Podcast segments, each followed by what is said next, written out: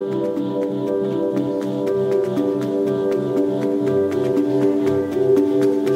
morning, guys. My name is Leanne Hanson, and I'm here to share a little bit of my story today on uh, overcoming.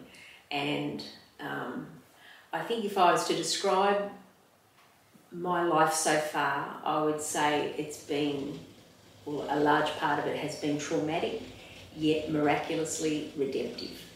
And um, the part I want to talk about today actually started 40 years ago. When I was 19 years old, I met a man. Uh, four weeks later, he proposed to me and put a ring on my finger. And the very minute that ring was placed on my finger, um, the abuse started. And for 23 years, I lived in a domestic violence marriage.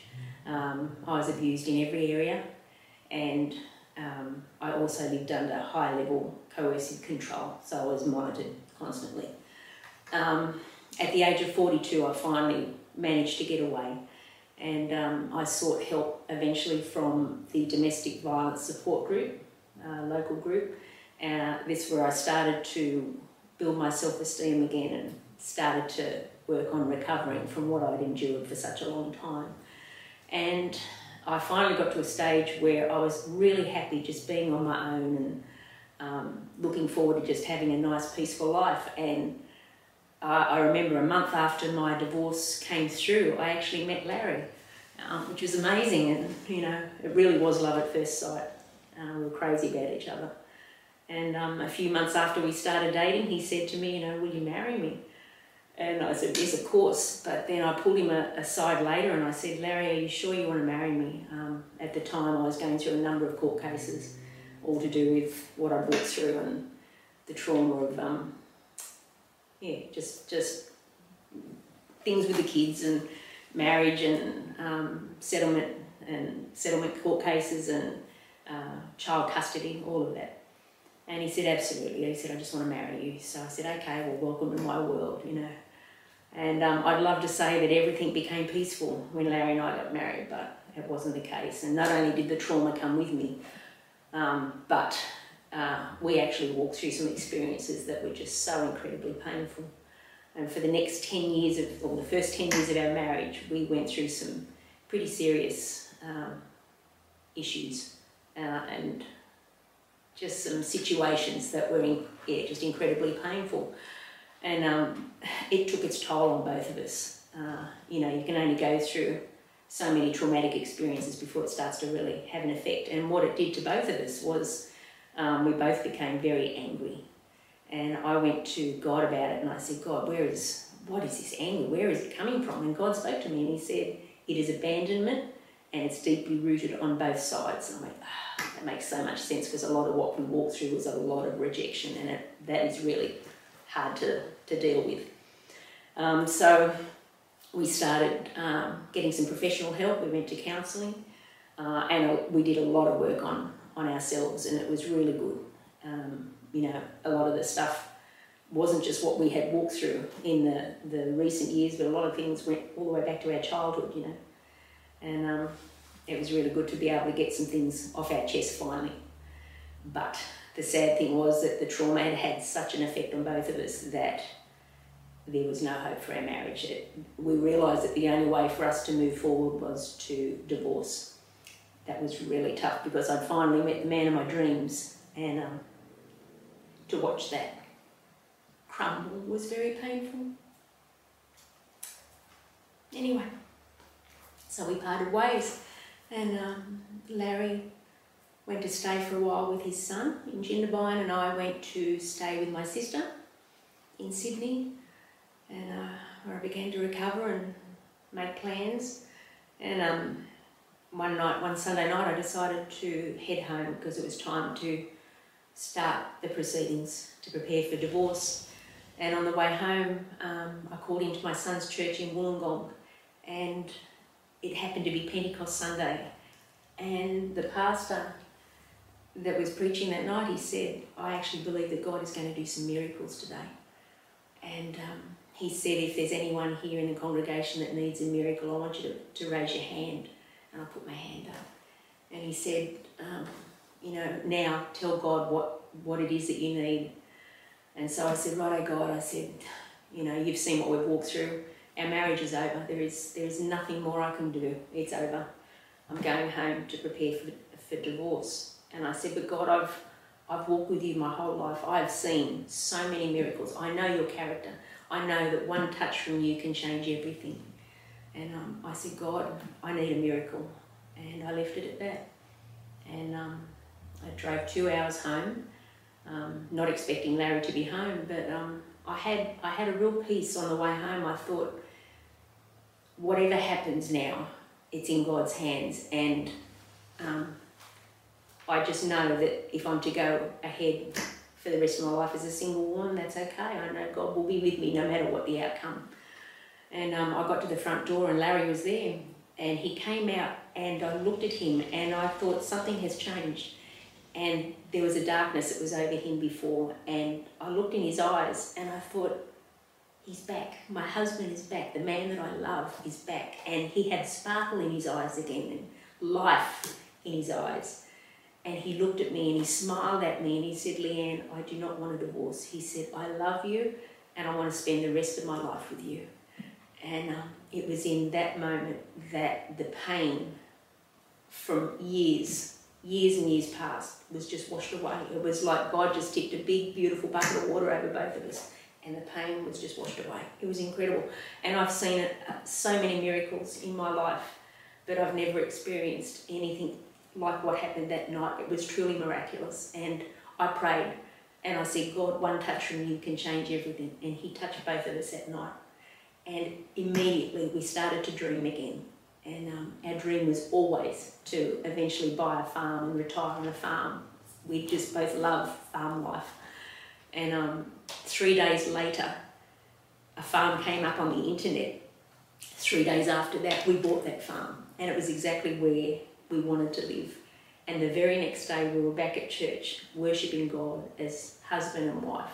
And I have to say, it was like nothing ever happened. We walked into church, and it was like it was like it was just a year ago, you know, before all the drama happened. It was incredible.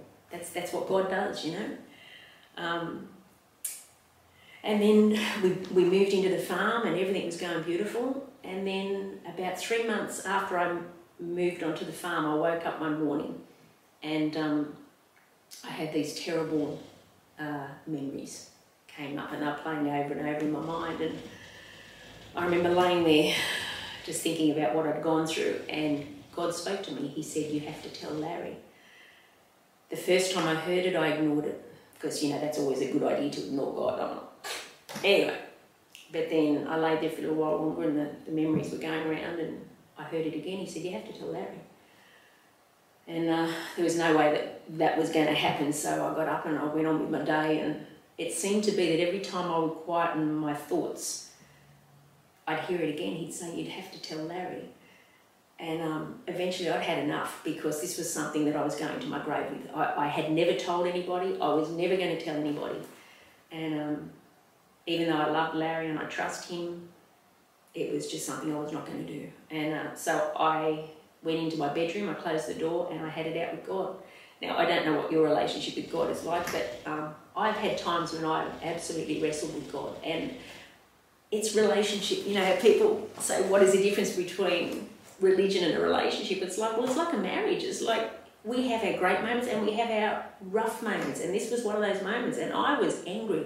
And I went into God and I said, God, we've just gotten back together. You know what we went through, you know what our life has been like.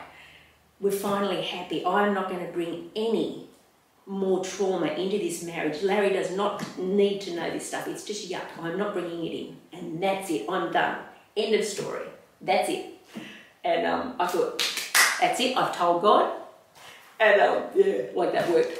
Uh, but anyway, um, I went on with my day and, and God got very quiet. I never heard anything until the next morning. And the memories were still there. And he said, just tell Larry. I'm like, oh man, here we go. he wasn't to let it, wasn't to let it go. And so I plucked up all the courage I could find and um, I walked out to Larry, who was sitting in our back room, and I said, Larry, I've got some things I need to tell you. God has told me I have to tell you. And so I sat down and I just went through every story and I said, you know, this is something I've never told anyone. I've talked it out with God, and I thought that was enough, but obviously it's not. And I said, I want to share with you the missing part of my story that I've never told you.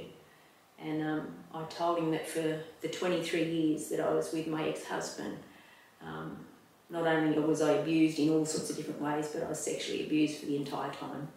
And um, there was so much shame that came with that story, and, and I went through every every story with him, every painful memory. And um, yeah.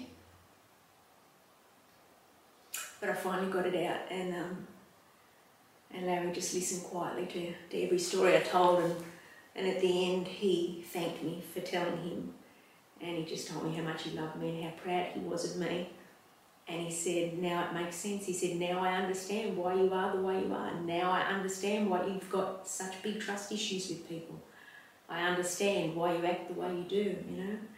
And when I prayed that night for God to restore my marriage, I thought it was restored. But He's shown me without a doubt that anything we keep inside that's a secret is going to affect our marriage, it's going to affect our life, it's going to affect our relationships with people. And, um, in, and, and this year I decided um, that it was time to actually go back and face my past, and I've actually gotten some professional help with a, a lady um, who is a specialist in uh, sexual abuse and domestic violence. And I've done six months' work with her this year. And when I told her this story about what God told me to do, she said, That's incredible, Leanne. She said, Because there's now been papers written um, about shame and deep shame. And she said, It's been proven that the best way to overcome shame is to tell your story to one person that you trust. And I said, I did not know that. I, I'd never read that. I never heard it from a counsellor. I said, God told me that. Isn't that incredible that He loves us so much? He died on the cross, not just to forgive us for our sins, but to set us free. And He knew that if I want to be truly free, I have to get out the stuff that I'd hidden in those dark recesses of my heart that I thought if I tell God that's enough, but He's like, no, you have to speak it out your mouth. You have to tell. You have to share your story with just one person. Um, and it was when I did that, that's when shame started to lose its grip on me. Uh, that was the moment that it started. I really started to recover from my past. Um, and then, um, so this year, uh, I decided it was time uh, to face my fears, and I knew I had to go back to a place that I really didn't want to talk about, uh, just about all the domestic violence side of things. And it's not that I've lived in denial, I've never denied what happened to me, I just never wanted to talk about it. So the way that I tried to cope with life was to just put it in a box and just set it aside. It's in the box and it happened, and yes, this is all real, and, but now I'm just going to live my life. And I tried, but what I ended up with is a, um, a syndrome called complex post-traumatic stress disorder, and basically my nerves are shot. Um, I lived through such a traumatic, uh, so many traumatic experiences over such a long period that it didn't only affect my mental health, so it affected me with anxiety and depression. Uh, it also affected me physically. So what it does is it affects your whole nervous system. Uh, and when your nerves are on high alert all the time, like you live in fight or flight mode constantly, um, it's like your brain doesn't know when to switch off. And even though I know that these days I'm safe, it's like I'm always always on guard and, and it affects your body. And so now I have constant pain, um, I have tension headaches, I have flashbacks, I have night terrors. Um, uh, where's the list? trust issues, sleeping problems. Um, I startle easily. Uh, so many, so many issues, you know, the list is quite long. Um, I don't want to live like this anymore, so I decided that if I'm going to heal from this, and I was told that um, to face your fears is the way to heal from post traumatic stress, I knew I had to go back. So at the beginning of this year, I started counselling and I, I did one lot of trauma therapy, and, and the counsellor said to me at the end, she said, Leanne, you're already doing um, what I was going to teach you to do. She said, you're already flipping the story. You know, for one one story I remember, uh, I told her about when I was punched, you know, in the face and my, my lip was split all the way up to my nose. and I had to beg to get my face stitched up and put back together. And I said to her at the end of the story, I said, but look at me, I'm still smiling, you know. And she's like, that is what trauma therapy is. You, you've got to find, you've got to flip the story. And I said, well, you know, how do you think is the best way for me to heal? And she said, just tell your story. And so for six months, I shared my story. I actually just, yeah, I'd, I'd wake up and God would say, tell this story today. And so I'd, I'd, I'd write it out and then I'd share it on Facebook or I'd tell Larry. And it wasn't until I, I'd read it and hear what I actually went through that the grief really, it really was incredibly painful. I'd have to say that this has been one of my hardest years.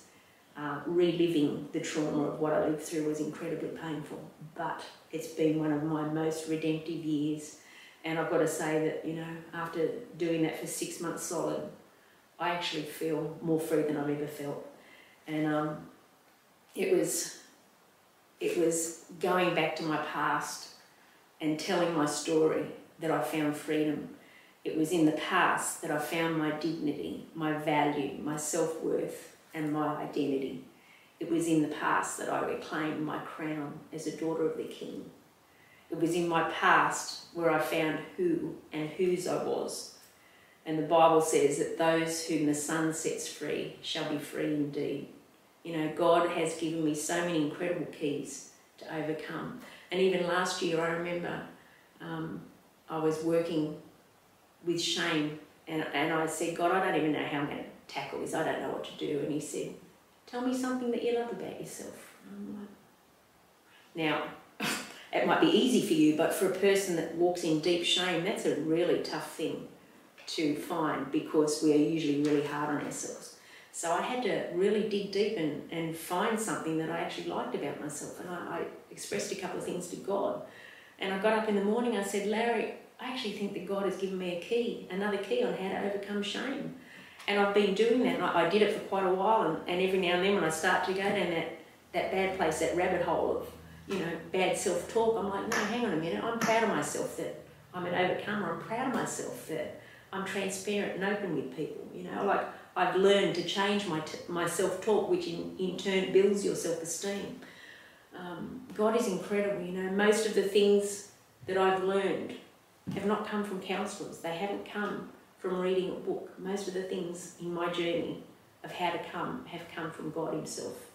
And I'm so thankful for that. You know, He loves us so much that He doesn't want us to stay stuck. He loves us so much that He wants to see us set free. So, who am I? My name is Leanne Hanson. Uh, God is my Father. I am His daughter, and I'm very, very loved. Thank you.